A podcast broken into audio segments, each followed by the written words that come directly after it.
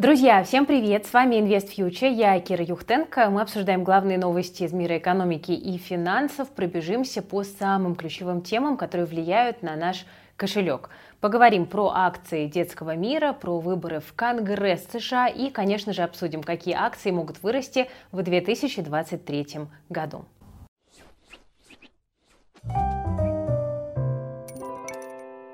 Ну что ж, давайте начнем с нашего вчерашнего антигероя, потому что детский мир взял, да, и упал сегодня еще более чем на 15%. Итого падение за два дня составляет больше 30%. На рынке уже шутят о том, что средневзвешенная цена, там, исходя из которой может э, рассчитываться выкуп и так далее, как бы уверенно снижается. И это, конечно, грустненько. Я хочу напомнить, что компания становится не публичной из-за большого количества нерезидентов в бумагах, э, во фрифлоуте, да, среди акций, которые находятся в свободном обращении, и по заявлению компании это мешает выплачивать дивиденды и принимать оперативные решения. Наша команда тут начала рассуждать о том, кто может стать следующим. Пост на эту тему вышел в нашем телеграм-канале Ивстокс. Рекомендую почитать и задуматься. Тем временем в США за океаном началось э, голосование на промежуточных выборах в Конгресс, и политологи, в общем-то, уверены, что Палата представителей останется за республиканцами, здесь никаких э, как бы, сомнений ни у кого не возникает. Ну а вот э, что касается голосования в Сенат, там кажется, что все не так однозначно, как принято говорить, и там, по мнению политических аналитиков, может сложиться паритет, то есть 50 на 50. Надо сказать, что э, в целом Джо Байденом американцы все больше и больше недовольны. Его рейтинг опустился до 39 процентов, и, в общем-то, это антирекорды среди всех американских президентов. Недовольны тем, что многие проблемы остаются без внимания, например, бюджетные деньги растрачиваются на поддержку союзников, запасы ресурсов разбрасываются по рынкам. С одной стороны, это поддерживает экономический рост, но с другой стороны, это мешает победить инфляцию и создает такой некий замкнутый круг. Ну, по крайней мере, это позиция противников Джо Байдена. Вы понимаете, что сторонники его скажут, конечно, совсем по-другому. Также среди вещей, которые Байдену предъявляют, это миграция, которая разгоняет спрос и инфляцию. Ну и понятно, что если победа на выборах э, будет за демократами, то проблемы эти совершенно точно никуда не уйдут. Не факт, что они уйдут, э, если победят и республиканцы, но все-таки бытует мнение, что их политика больше ориентирована на внутренний рынок и на решение внутренних э, проблем. Конечно, от Трампа еще остался такой некий шлейф негативных воспоминаний. Больше того, он тут и на президентские выборы собрался снова выдвигаться. Но все-таки больше половины представители республиканской партии сейчас заявляют, республиканцы не равно Дональд Трамп, да, то есть пытаются как бы оставить э, его негативную память в прошлом. Ну и, в общем-то, победа республиканцев, надо понимать, может ускорить процесс перехода к неким э, мирным переговорам, в российско-украинском конфликте. Э, и в целом э, для многих рынков это могло бы стать э, позитивной новостью. Будет так или нет на самом деле, понятно, что мы можем только предполагать, и там не все зависит от Америки в этой ситуации, что тоже очевидно, но тем не менее это довольно важный фактор в текущий момент, в том числе и для людей, которые живут в России. Прошу прощения. Ну и, э, собственно говоря, тут надо напомнить, что впереди президентские выборы, и республиканцы будут поддерживать губернатора Флориды Рона де Сантиса. Об этом, кстати, заявил и Илон Маск. Ну и еще раз напомню, Трамп тоже планирует переизбираться, э, поэтому шоу может продолжиться, по крайней мере, скучно не будет. Про американский рынок акций мы еще поговорим чуть позже. Сейчас о рынке недвижимости в России, потому что эта тема тоже является очень важной. Тут Циан поделился разнообразной статистикой и рассказал о рекордном росте срочных продаж квартир в России. К ноябрю количество объявлений о срочной э, продаже вторички составило 12,5 тысяч, это максимум за всю историю э, наблюдений. При этом с марта 2022 года показатель вырос на 85%. Первый всплеск был весной, второй в сентябре, по причинам, которые, я думаю, что всем и так понятны. Ну и при срочной продаже собственники чаще всего дают, понятно, скидки, дисконт там 5-7,5% в среднем по рынку, При этом обратите внимание, что на большие скидки продавцы все еще не готовы идти, но понемногу цену снижают.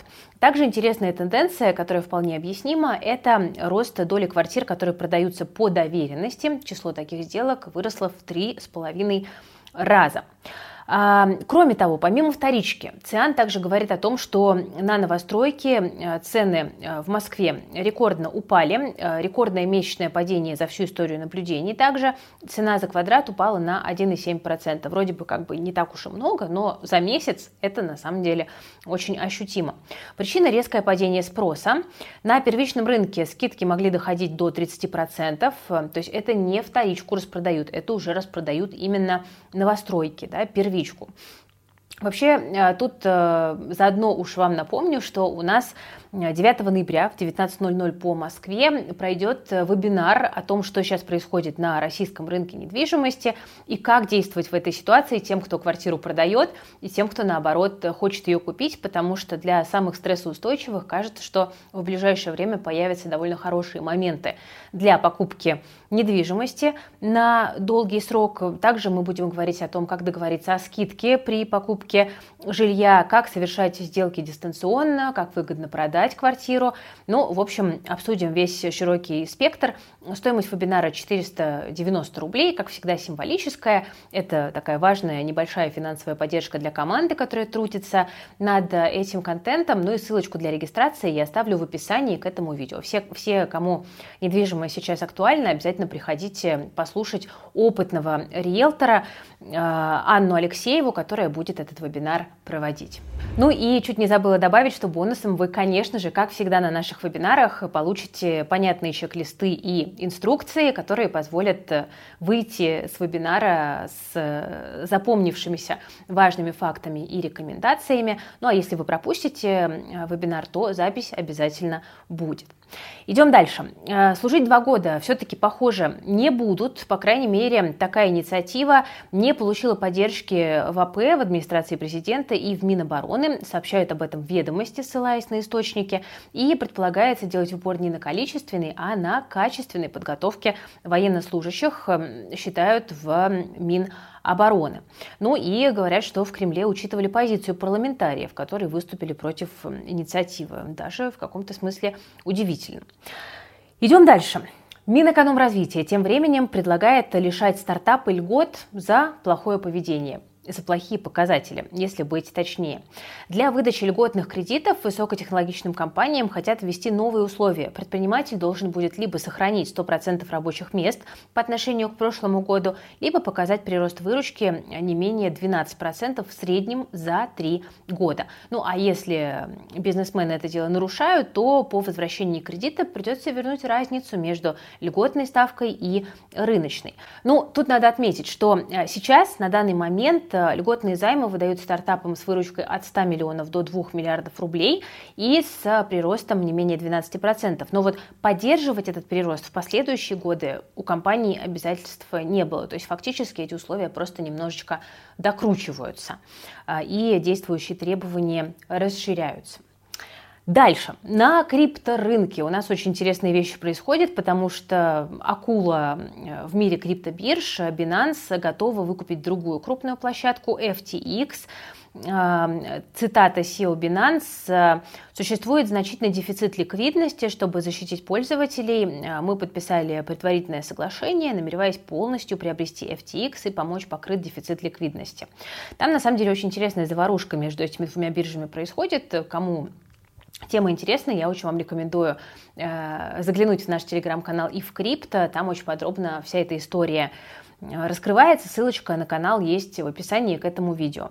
Ну а мы с вами поговорим немножечко про рынок акций. Э, тут вот э, вышла, во-первых, такая довольно интересная заметка, на РБК сегодня увидела, о том, что аналитики Уолл-стрит ожидают роста акций до конца года из-за ралли Санта-Паузы. Нет, не Санта-Клауса, а Санта-Паузы. Вы не ослышались. И э, идея здесь заключается в том, что э, предполагается, что центробанки могут сделать паузу в повышении ставок, и вот на этом фоне такая вот Санта-Пауза может э, помочь рынкам показать какой-то рост. Будет ли он устойчивым, это уже другая тема для обсуждения. И мне тут еще очень понравился недавний прогноз от Bank of America, сейчас я его найду, там э, сказали, какие акции будут расти в 2023 году. Да, это вот э, та самая мысль с обложки нашего сегодняшнего ролика. С одной стороны, выглядит как немножко кликбейт, но с другой стороны, мы ничего не придумали. Bank of America именно так и говорят. Там предсказывают бычий рынок для компаний малой капитализации. И связано это с тем, что сейчас складываются различные тенденции, которые исторически благоприятствовали более мелким и локализованным компаниям. В Bank of America говорят, что small cap будут, соответственно, доминировать на бычьем рынке в 2023 году и вытеснят бумаги крупных компаний, которые доминировали в годы прошедшие. Среди факторов, которые к этому располагают в американском банке, банки называют э, процесс стагфляции решоринг, то есть возвращение бизнесов обратно на территорию Соединенных Штатов Америки и фискальные стимулы. Цитата. «Стагфляция сохранялась до конца 70-х годов, но как только инфляционный шок э, закончился, малый бизнес США вступил в один из величайших бычьих рынков всех времен. Акции малого бизнеса будут превосходить все остальные бумаги в ближайшие годы. Также там отмечают, что прибыль небольших компаний э, имеет э, более легкую налоговую нагрузку, это тоже будет иметь значение. При этом эксперт заявляет, что рост смолкэпов очень часто наблюдается именно в самом начале рецессии, а рецессия неминуемо. Ну и напоследок, друзья, э, хочу сделать важное напоминание по поводу, значит, запрещенной и экстремистской компании Мета. Я напомню, что, э, значит, у нас на обеих российских биржах торги приостанавливаются. А, после того, как Росфинмониторинг ввел эту компанию в реестр экстремистов и террористов, и, соответственно, вот на СПБ бирже, обратите внимание, что уже 9 ноября сделки для частных инвесторов будут проводиться до 22 по Москве, а с 11 ноября, вернее, 11 ноября это последний день торгов в режиме основных торгов, то есть с участием нас с вами частных инвесторов. И, соответственно, на этом фоне мы видим, что многие брокеры э, рекомендуют своим клиентам все-таки продать акции Мета до остановки торгов. Например, э, такую рекоменду... рекомендацию, что-то я заговариваюсь, клиентам выдал Freedom Finance, говорит, продавайте, чтобы ваши бумаги не оказались в портфеле неторгуемых бумаг, потому что с 14 ноября э, сделки с этими бумагами на СПБ бирже проводиться не будут. Э, ну и, в общем-то, предлагаю вам взять это на вооружение, осознать эти риски. Тут, конечно, у многих возникает вопрос, а что делать, если у меня акции мета и так уже заблокированы? Если их потом в какой-то момент все-таки разблокируют, неужели я не смогу из этих бумаг никогда выйти? Вопрос хороший, точного ответа на него нет, но, э, во-первых, у нас было заявление от э, Банка России о том, что торги акциями, значит, запрещенные экстремистской мета, могут продолжиться и после 11 ноября. Такое решение может быть принято, если возникнет необходимость. И в регуляторе также говорили, что прорабатывают возможность продажи нерезидентам заблокированных бумаг, в том числе э, Meta Platforms. Это первый момент. Ну и э, в целом я думаю, что какая-то возможность э, там, допустим, перевести эти бумаги зарубежным брокерам э, будет, скорее всего, э, но мы не знаем, как эта вся ситуация в юридическом плане будет складываться. То есть, скорее всего, если разморозит, то какой-то выход все-таки дадут из этих бумаг. Но пока вот, к сожалению, ситуация именно так неопределенно выглядит. Ну что, друзья, на этом на сегодня у меня все. Надеюсь, что было полезно. Такая наша с вами краткая сводка новостей. Ссылка на вебинар по недвижимости есть в описании к этому видео. Ссылка на телеграм-канал Ивстокс, который посвящен акциям и где мы обсуждали, соответственно, риски делистинга других компаний, кроме детского мира, тоже есть в описании к этому видео. А в нашем большом основном телеграм-канале Invest Future сегодня стартовал марафон о том, как э, не потерять потерять э, свои деньги, шутили подписчики, что нужно было его назвать «Как не потерять оставшиеся деньги». Ну, в общем-то, э, просто длинновато звучит, так бы мы, конечно, такое название сделали. Э, в общем, очень рекомендую присоединиться. Там мы разбираем все самые актуальные инвестиционные инструменты и подключаем туда разнообразных экспертов для того, чтобы оценить их привлекательность в текущей ситуации. Э, в первом дне марафона разбирали юаневые гособлигации и выбирали перспективные, так что очень рекомендую. Ссылочка на первый пост марафона телефона также есть в описании к этому видео. После вот таких вот полезных анонсов я завершаю наш выпуск. Ставьте лайк, подписывайтесь на канал, жмите на колокольчик. С вами была Кира Юхтенко и команда проекта Invest Future. Берегите себя, своих близких и свои деньги.